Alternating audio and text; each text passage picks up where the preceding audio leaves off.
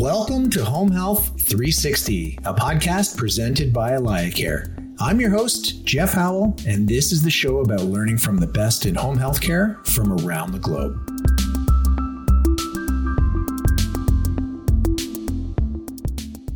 Hey, everyone, and welcome to another edition of Home Health 360, where we speak with leaders in home care and home health from across the globe. April Hansen is a nurse, a tech entrepreneur, and a hyper growth business executive who is inspired by everyday leaders who do their work well, face human doubts, but find a way to thrive even through chaos. So get this through COVID, she's led the largest deployment of healthcare personnel in the history of the United States and simultaneously grew her business unit by 900% in two years. Along the way, April has uncovered key insights on the art and science of world class decision making. From being a small town nurse to a tech entrepreneur to an award winning leader of a multi billion dollar organization, April has become the nation's leading expert on employee engagement and hypergrowth leadership. Featured by TEDx, Forbes, and the New York Times, April's ideas help leaders fall back in love with leading again. April, welcome to the show. Thanks so much, Jeff. It's so exciting to be here. So I have to say, you, you are the first guest from Green Bay, and I did a little bit of fact checking. I believe Green Bay is the smallest market for an NFL team at 100,000 people for population, and yet 80,000 of them do go to Packers games. So I was just wondering. Are you in the 80 or the 20? you know, it depends on how cold it is. Um, if you're in the 20, it makes a lot of sense to go to Costco during the Packer games because it's not busy at all. Um, but typically, depending on the weather, uh, you may find us tailgating at least down by the stadium or at home snuggled up by a fire when it is frigid. nice. Well, um, what I do want to do before we get into any questions is I actually wanted to point the listeners so that they can check out your personal brand uh, as we listen along here. So it's April Hansen Speaks. That's A P R I L H A N S E N.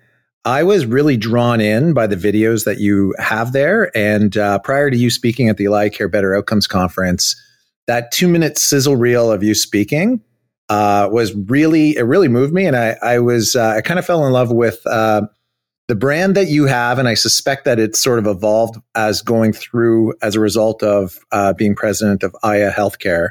Um, so everyone, please go check it out. And speaking of Aya, so you're the group president, and I think that it's the largest healthcare staffing company in the United States with about 45,000 clinicians. Give us some context on uh, who is Aya and what's your role there? Absolutely. So um, I've been in love, um, and I, I profess that profoundly. I've been in love with the travel nursing industry for years. And I was a travel nurse myself um, back in my early nursing career and found it to be just in just an incredible experience where I could move around the country and fill needs that other hospitals had with my skills and get to experience a new culture, a new place to live, a new community. And I found it really rewarding and really just kind of a whole person experience that was awesome. And so I fell in love with this industry a long time ago. In 2006, 2007, I started my own travel nurse company just by reading books at Barnes and Noble and teaching myself how to start a business. It was awesome. And then I really went all in um, in around 2010 to the corporate side of travel nursing. I worked for um, a, a, large publicly traded healthcare company, uh, healthcare staffing company in the United States. And it was a great learning experience for about seven years. I was in a corporate role there, multiple different roles from clinical to quality um, to sales and solution design for workforce programs for customers across the US, really learning a lot. And of course, growing up in a publicly traded company teaches a nurse a whole lot of things that I never knew around finance and financial management and all this good stuff in 2017, I joined the Aya Healthcare organization. And it was a move that, you know, maybe some would call risky. I, I, was going from a big company to at that time a much smaller organization. But I saw this entrepreneurial spirit of this company, really a disruptor in the making in my vetting process of deciding to take this role. And, and I could see what was being built from a technology standpoint and really the infrastructure and the platform of the organization, what was being constructed and what the approach with the market and just the thinking, the entrepreneurial thinking inside the company, it was one of those things where I, I didn't have to worry about the risk so much. It was like, yes, that looks like me. This company looks like me. It acts like me. It's how I think. The decision made sense. And so I took the leap in 2017 and left a big company to go to what was then a, a relatively small company compared to my other organization. And it's been a rocket ship of a journey since that time. So um, we were just kind of launching our platform and our platform methodology to healthcare staffing we were really refining and rapidly releasing product in the onset of, of my first couple of years with Aya Healthcare. Um, and over the course of that time, the, the pandemic hit. And really the culmination of where we were at, and we were already doubling in size every three months in the months leading up to the pandemic, we were at the right point in the business um, to help capture the market opportunity and really to be there to answer the call of our nation. So, my role with Aya is Group President of Workforce Solutions. And what does that mean? It really means that I lead our customer side of the business. So, um, our, our customer engagement, strategic account management, sales, business development, all of our workforce solutions, advisory components of the business as well as our, our program management. So if we have a customer and we're in a, a committed engagement relationship with them, there's a lot that needs to be managed. There's a lot of opportunity that we can help our customers with devising new solutions on how to solve some of their labor challenges. And it's fascinating every single day in this role to be able to experience what customers are trying to problem solve and then dynamically problem solve it with them. So our company has grown, of course, as you mentioned in the intro. Um, we've definitely experienced hyper growth over the last five years with, with a massive lift in the last 24 to uh, 36 months or so. And our, our platform has continued to build on, on the virality that was well in the works before a pandemic ever hit our nation. Well, bring us through that. What happened? Um, let, us bring through, I'm assuming um, we're talking March when the pandemic hit. Uh, bring us through what your situation was like when your boss came to you and, and said, hey, we need to do this deployment and some of the decisions that you had to make when the crisis hit. You know, it was one of those um, one of those things where just like everyone, nobody really knew what was going to happen. So we had a, a just wildly uncertain set of circumstances. There was uncertain circumstances on how our nation was going to be impacted. As you probably recall, we started with hotspots, right? There was kind of New York City and Seattle and Los Angeles and San Diego, and then kind of Detroit and some other areas started coming off the map, but it was really sort of concentrated on hotspots. And nobody knew what was next. And so I can still remember very vividly the first wave and the very first phone call that we got with a medical center in San Diego that said, you know, here we are. I was in a board meeting that morning and my team was blowing up my phone. I'm like, oh, what do you guys need? And I looked down and they're like, you need to get on the phone right now. And we got on the phone with the incident command center at a medical center in San Diego. And they said, look, we are going to be receiving patients that were just evacuated straight from Wuhan. They're being staged at Miramar Air Force, uh, or sorry, Mir- Miramar Marine Corps um, Air Station right now. And we are going to be transporting them and we have to make some very fast decisions around staffing. Um, we've separated units now, so we have designated COVID care units. That was sort of the first time that we started hearing about designated COVID care units. And, and we're now going to figure out our staffing plan. And so we had a mix of contract travel nurses there. We had local nurses that were employed through us um, via agency.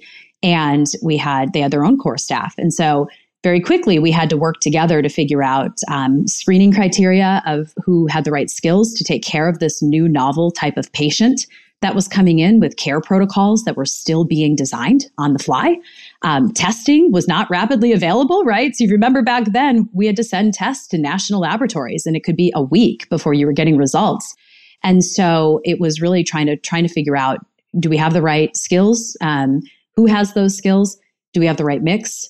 Nobody knew how their insurers were going to handle if your if your employees got sick what if they got sick? What if they died? I mean, this was human life that we were making decisions on. And it, this was really, really tough and with a ton of uncertain circumstances.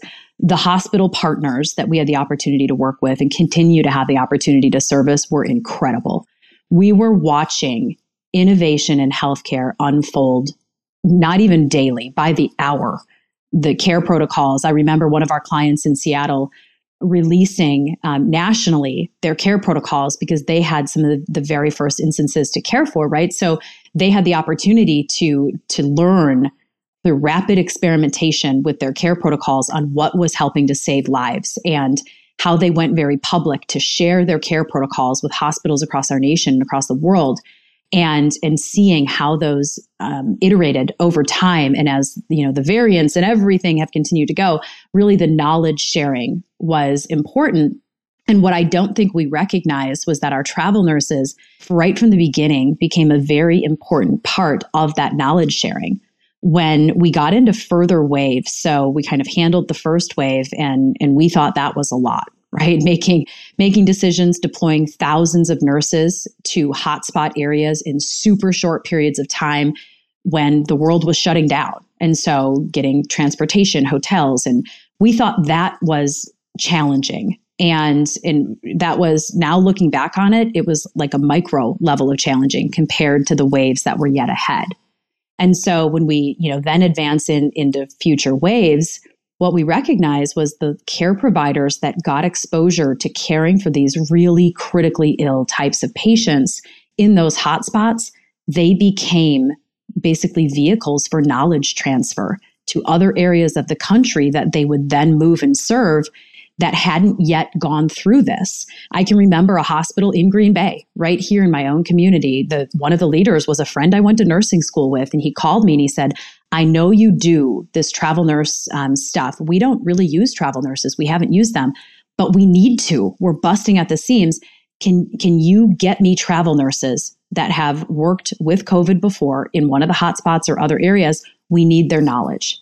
And that's exactly what we did. We were able to move nurses that had taken care of uh, COVID patients in units in Texas and New York and bring them here to my home community in Green Bay to help our own hospitals learn and, and develop their care protocols. And they were well prepared to be able to assimilate these nurses into their workforce and respiratory care providers and everybody else and they were open and accepting of the learnings while they were also developing their own protocols. So it was really novel to see this come together in the way that it did. Um, but nothing was known. And so decision making framework, there was no time. I think I've talked about that. I think I shared that in my keynote with AlayaCare as well. Normally, you have time to go assess your variables and think of the upstream and downstream impacts and put together a committee to make a decision and really, you know, get a majority vote and what people feel and how this is going to work. There was no time for that. And so this was rapid fire decision making with a lot of ambiguity, complex circumstances at a scale never seen before by our business. Right. That's all. yeah, that's all. You know, it was simple. it's like being a wartime president for a war you didn't ask for or plan to defend. Um, that would be so overwhelming, uh, regardless of uh, whatever emergency protocols that you have in place that are really more generic, you know, and like these things move so quickly. And when you say that, when San Diego calls, and uh, you know, there's there's people coming in from Wuhan. Wow, that's uh, the ability to just kind of um, mobilize so quickly, and like when you say innovation unfolding by the hour, that's uh, total chaos. It, it really was. Um, and, and maybe, you know, controlled chaos. I can still remember having a conversation with my CEO. It, it's distinctly kind of embedded in my mind. I was on spring break with my family. And if you remember that year, that was when spring break happened and like our kids never went back to school right so you know we were we still took this trip and i remember being in the car driving to the airport for this trip and going to my husband I don't think this is a good idea. I see what's happening in other parts of the country. We're starting to deal with it. I don't know that we should be going to Florida, you know, although it was very cold in Wisconsin and we were looking forward to getting to Florida. It's like, I don't know how this is going to work out. And we were in Florida when we got the notification that our, our school was not coming back into session in person and we were going to figure out this virtual school thing. and I never, you know, vacationed a moment of that because it really, you know, the demand hit heavy. And I spent the entire time in the spare bedroom at my in-laws in Florida on the phone working. And, and I still remember the phone call with, with our CEO, who is, who is just incredible. I mean, Alan Braynin's brain functions like no other person I've met in my life. And he is in, just incredible at, at rapid fire decision making and and coming up and leading through chaos. And so I felt so confident in in his leadership in this time frame. I knew that we would do all the right things that we needed to do. But I remember on the phone and he said, "Well, April, you know what? We've spent years architecting this platform. We know the methodology. We know that we can we can rise to the challenge of what our customers need. If we don't do this, who will?"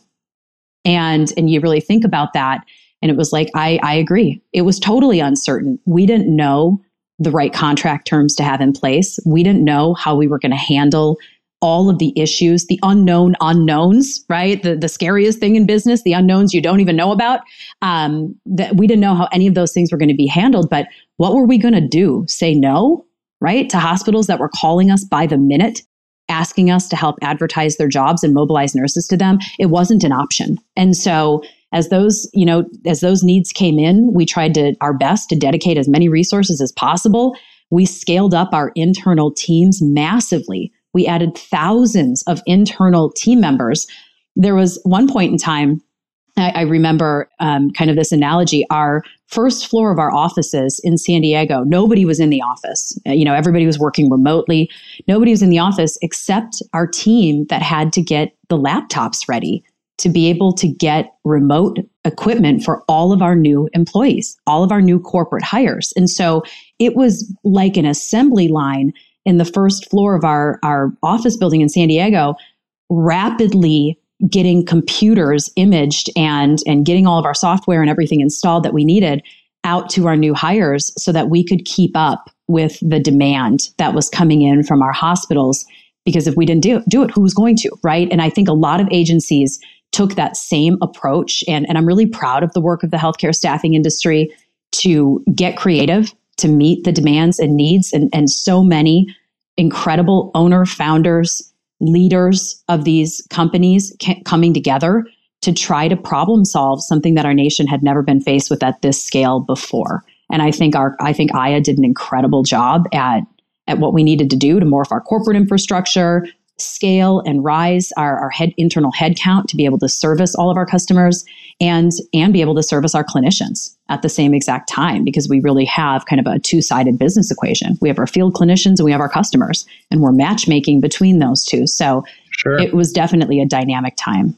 You know, I never thought about the special kind of person that's required from the travel nurse side. They gain this um, unique niche specialized knowledge of how to work in a hotspot and then they're in demand by the next hotspot but it, you know it's crazy to me also that you know you go from being a regular nurse to being a like a SWAT team kind of uh, nurse that's now in demand to go to the next very dangerous uh, place at a time when all of this stuff we didn't have COVID fatigue. You know, it, it's uh, like everyone was at the peak of the their fear as well. That's right you know, we actually created a new um, a new kind of profession and, and specialty inside our system to be able to designate the care providers that had COVID experience because it became, um, a, you know, a really high in demand request from health systems to say we need somebody that have, has actually done this and has been here. And and of course that went away as as kind of everybody got exposure whether they wanted it or not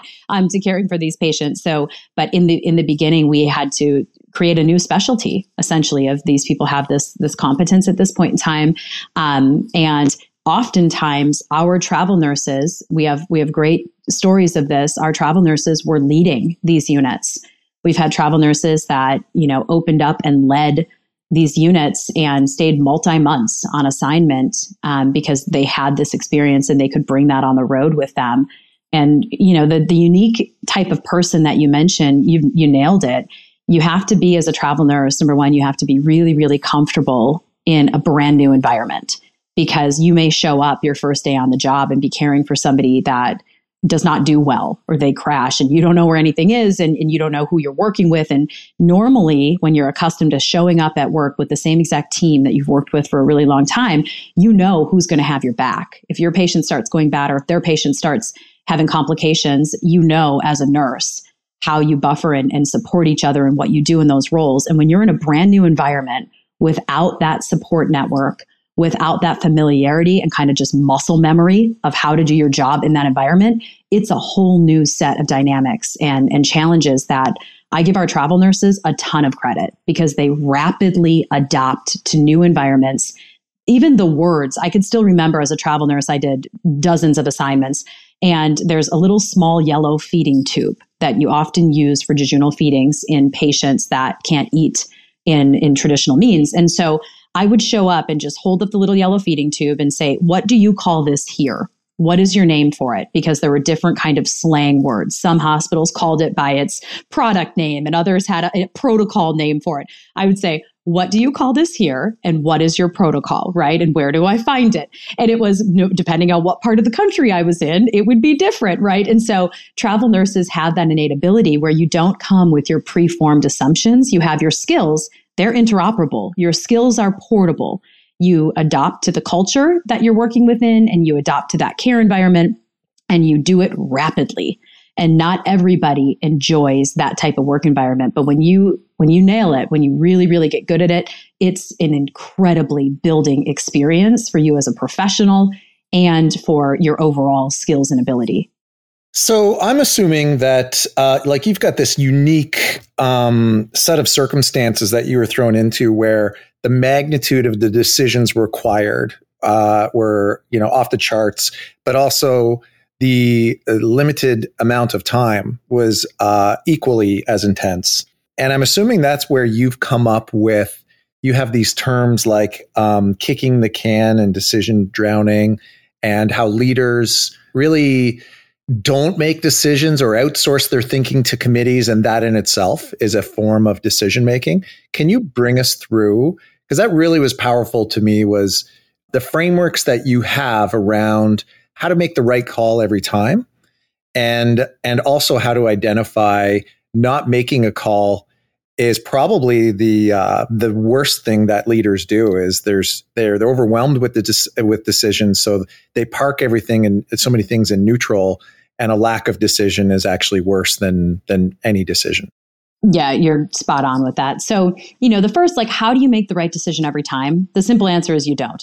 And that's that's just it. So i think what what one of the biggest lessons learned was when the volume of decisions to be made is so huge people's capacity to make decisions dwindles. And that's what i call decision drowning syndrome it's layering on top, on top, on top. You can't effectively delegate. Sometimes, and I can remember this happening to myself.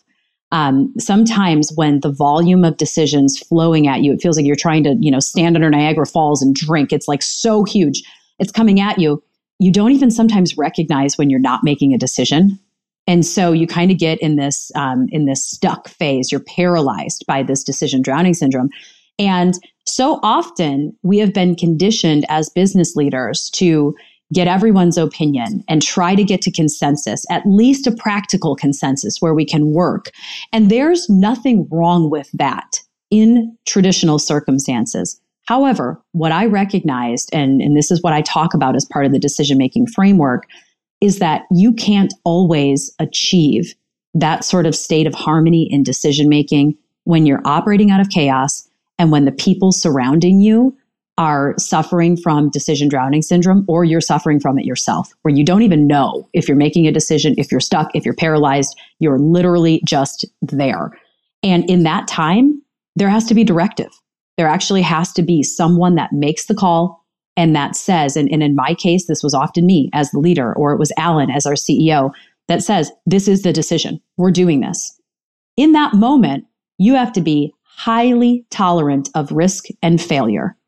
And so you have to say, I don't know if this is the right decision. It, it could very well be wrong, but we have to test this. If it's the right decision, we have to be prepared to rapidly scale the effects of this decision and help the, everybody get on the same page with it.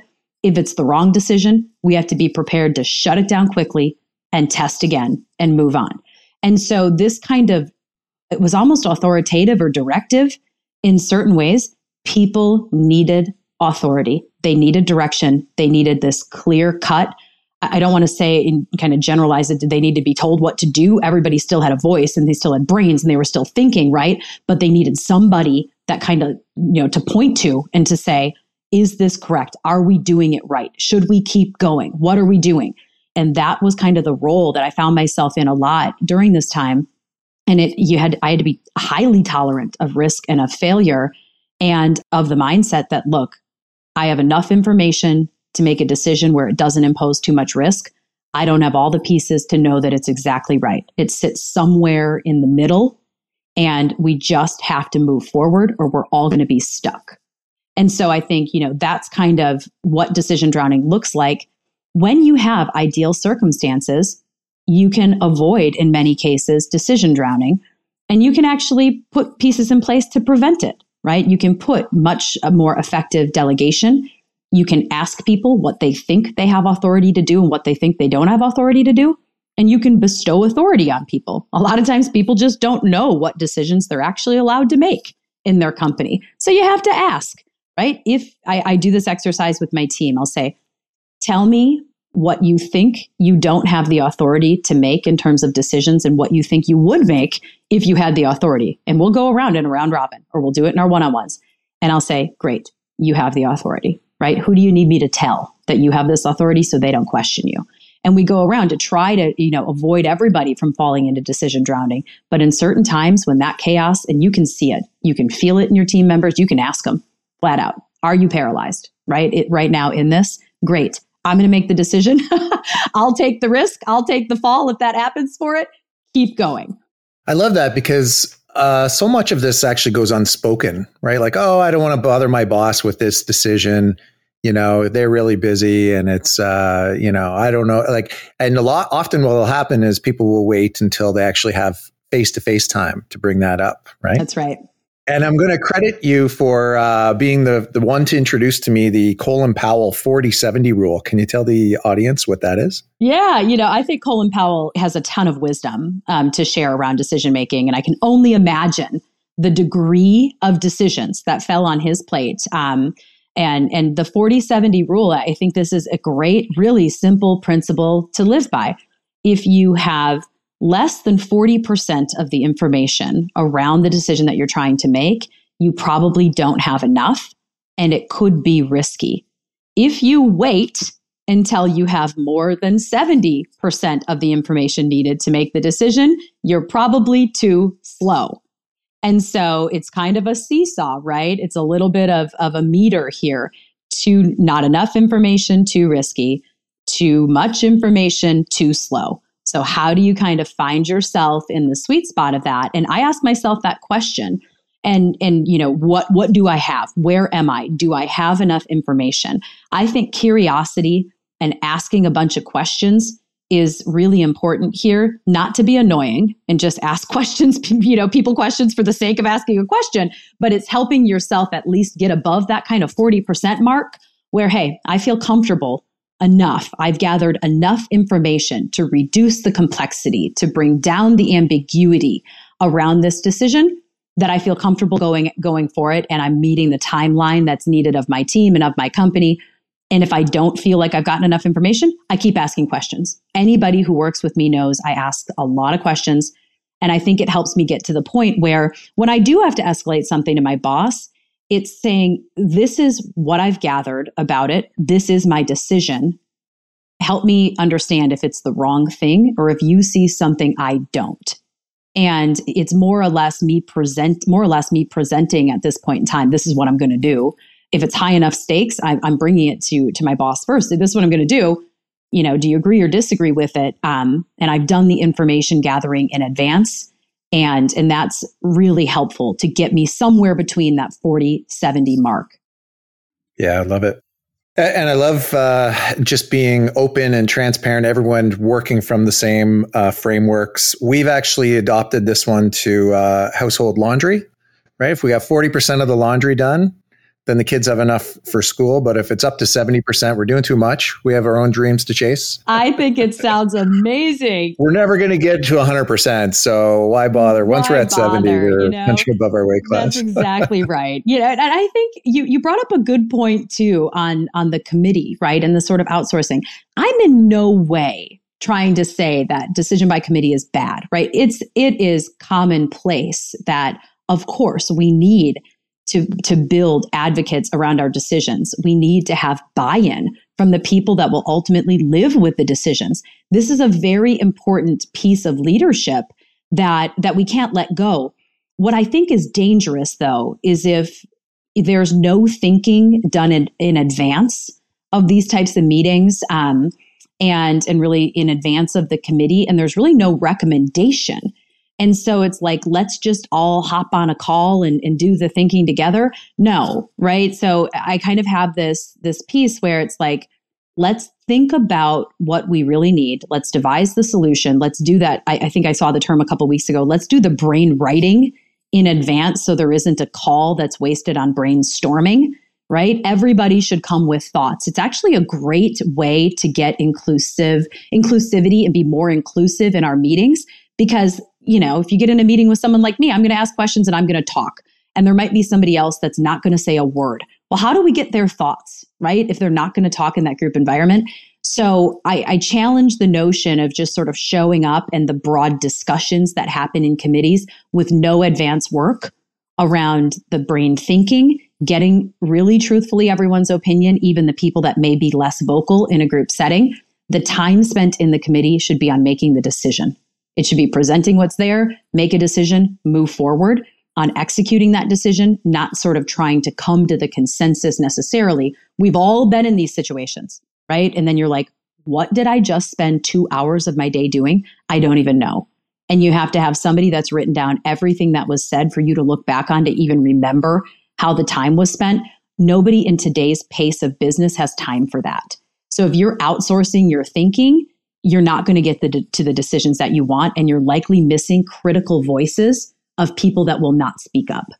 Yeah, Amazon has a similar framework for meetings where you're debating the ideas that were already proposed prior to the meeting, and if new me- new ideas come up, so be it. But at least you aren't seeing everyone all the brand new ideas right on the spot as you go through the meeting. That's exactly it. And maybe the, you know, the brand new idea to emerge is a combination of the ideas that are proposed, right? And then you can kind of see a beautiful blend of that. But, you know, I, I think about times when it was really, really, really chaotic in the height of this. There was no time for decision by committee, right? There, it couldn't be perfectly architected. We couldn't walk away with a beautiful project plan and deliverables and milestones and timelines and, and all the things that we would normally do in the co- course of business. There wasn't any time for that. And so, you know, you had to just have that sort of um, on the fly decision making. Do I have enough information? Yes or no? How do I get more if I don't?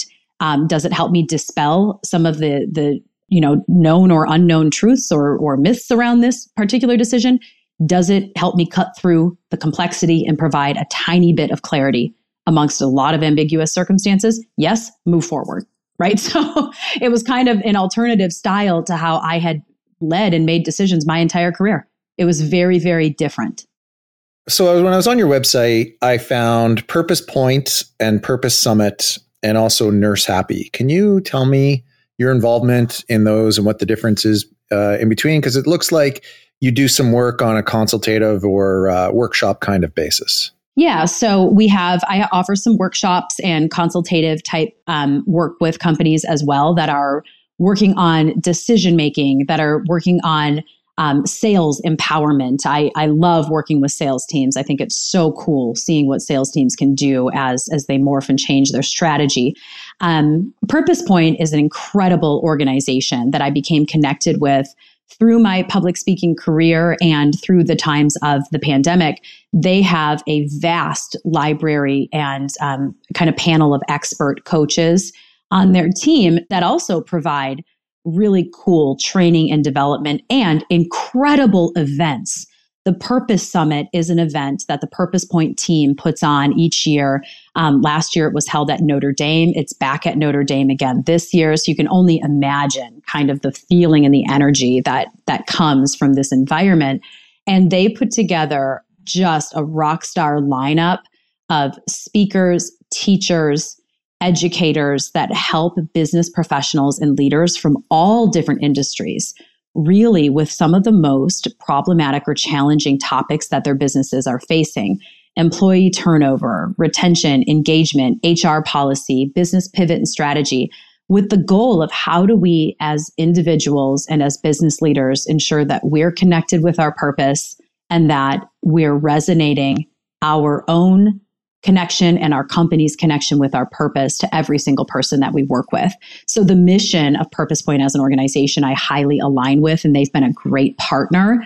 Um, together, we um, conceptualized the idea of Nurse Happy, which is essentially a, a customized qualitative program where we're capturing the voice of nurses that are in the field as to how they are from a well-being perspective, um, how they're functioning within their career, how their career is meshing with their life, and really a focus on, on nurses' overall well being in the workplace.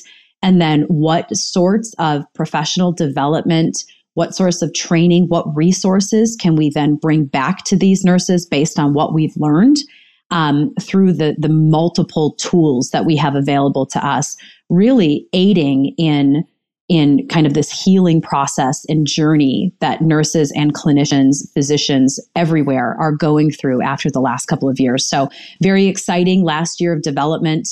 Um, Aya has taken an active role in um, some of this work. We have a, a customer in um, Vermont that we're working with, and we're fully funding um, this work right now as it launches. And this is um, an element of give back to the, the population at large. So we hope to reach as many nurses as possible, really being able to assess and understand their well-being and and continue to deliver resources to health systems and to care providers, starting with nurses um, along this line. So it's kind of a um, it's a project from the heart.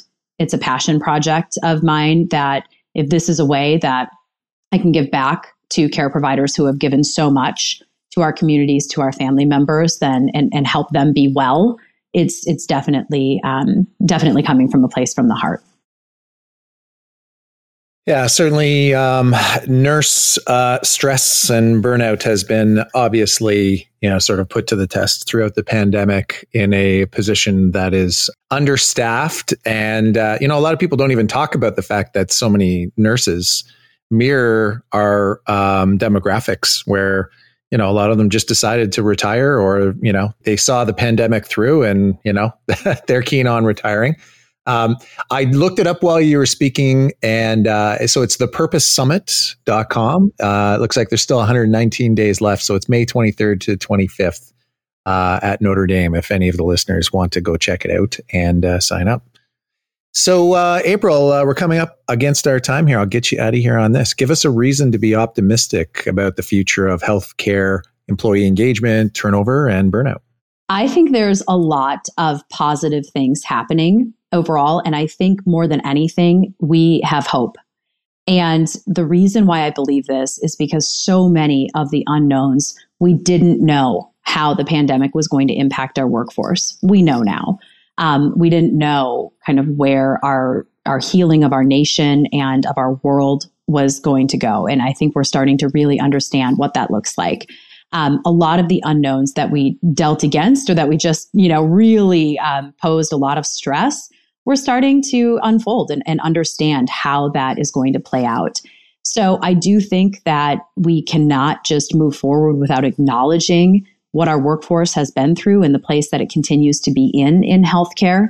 Um, I do think, however, that that healthcare employers are actively navigating the ways in which they can change their own approach to the workforce and help fill the needs of what the workforce ultimately wants. As an example, we see a lot of health systems right now that are developing models to become a more flexible employer offering a work life integration schedule that allows people to keep their positions at the bedside and still be able to have small kids at school and in daycare and in other areas that a lot of times a typical 12 and a half hour shift, X number of days a week, it, it's not accommodating that way. So being able to morph more to um, the needs of the workforce itself, we are certainly seeing much more aggressive um, and bold action by health systems to become a formidable employer in the gig economy, introduce more flexible benefit plans, introduce different compensation methodologies that are meeting the needs for a lot of the workforce that says, I want a cash rich plan and benefit light. How can you do that for me? And so you see a lot of change there. I also see that, you know, we have some really positive trends in terms of the number of people interested and still active in school and gaining um, momentum in healthcare careers and healthcare professions careers. I think that we've learned a lot that there's different unique roles. Um, the role of, of technology specialists inside healthcare, not just those people that work on the EMR or on the, the infrastructure or data systems, but those people that are actually taking care of the technology that's in the care environment. So we're seeing the invention of new roles. We're certainly seeing, as you know really, really well in, in AlayaCare's work and in the home care industry, the further expansion and innovation in virtual and remote care and telecare services. I think there's a ton to be really excited about as we move forward in more research opportunities, more uh, further innovation and in integration of technology into the care space. I think there's a ton to look forward there. So for people that are saying, you know what, I really want to be a nurse, I want to be in this field, but I don't want to work in a hospital, there are more options than ever for those care providers to have different employment choices. And I also think, regardless of what the macroeconomic factors do, healthcare is a place right now where the workforce is still operating from, from sort of a point of scarcity so, in terms of job security, in terms of really job demand and career growth, kind of regardless of what's happening, the macroeconomic trends and factors, this is a really great place to seek employment and to build a long term career trajectory. So, I see employers rising to the occasion um, uh, and what what they can do. I see overall schools, be, you know, really beginning to take a, a much more aggressive approach at modifying learning methodologies, incorporating new technologies, all everything we're learning and, and OpenAI and everything else. So I think it's an incredibly exciting time for healthcare. I think what we were worried about, we kind of know so many of the impacts and the outcomes of that now. Now we can have a plan. And I think there's a ton of hope. And I think that breeds a very positive outlook. It's not without challenges, but every sector has challenges right now. I'm not minimizing the challenges that are still very, very real in healthcare, but I do think that we have so many of the right things in place to help us heal, to help us move forward, and ultimately to create a stronger healthcare infrastructure than we had in, in any years prior to the pandemic. The big silver lining that I take away from COVID is it, it's really shook up uh, the thinking on just about everything, right? Like there's there's nothing that's not on the table in terms of reevaluating work life integration and uh, all the things you talk about the bold action and addressing the gig economy and uh, basically doing everything that we need to do um, to have survived the pandemic and then what is life like afterwards because i feel like on so many fronts we now live in uh, a world that had technology before for people to work remotely. We didn't have it because we didn't have the corresponding culture. And uh, now we've got three years of habits built in. I see the the positive in all this is that everyone's come out of this much more open minded to doing things differently. Uh, you know, moving forward. So Everyone listening, if you want to go check out aprilhansenspeaks.com, you can get more information about um, speaking with April about speaking gigs, workshops, and you can learn a little bit more about uh, Nurse Happy. We'll sign off, but April, then uh, the first question after we sign off is I'm going to ask you about uh, giving me a reason to be optimistic about the Packer season for next year. So I may have less knowledge on that, Jeff. Thanks so much. Thanks, April. Home Health 360 is presented by AlayaCare. First off, I want to thank our amazing guests and listeners. To get more episodes, you can go to alayacare.com forward slash home health 360. That's spelled home health 360 or search Home Health 360 on any of your favorite podcasting platforms. The easiest way to stay up to date on our new shows is to subscribe on Apple Podcasts, Spotify, or wherever you get your podcasts. We also have a newsletter you can sign up for on alayacare.com forward slash home health 360 to get alerts for new shows and more valuable content from AlayaCare right into your inbox. Thanks for listening, and we'll see you next time.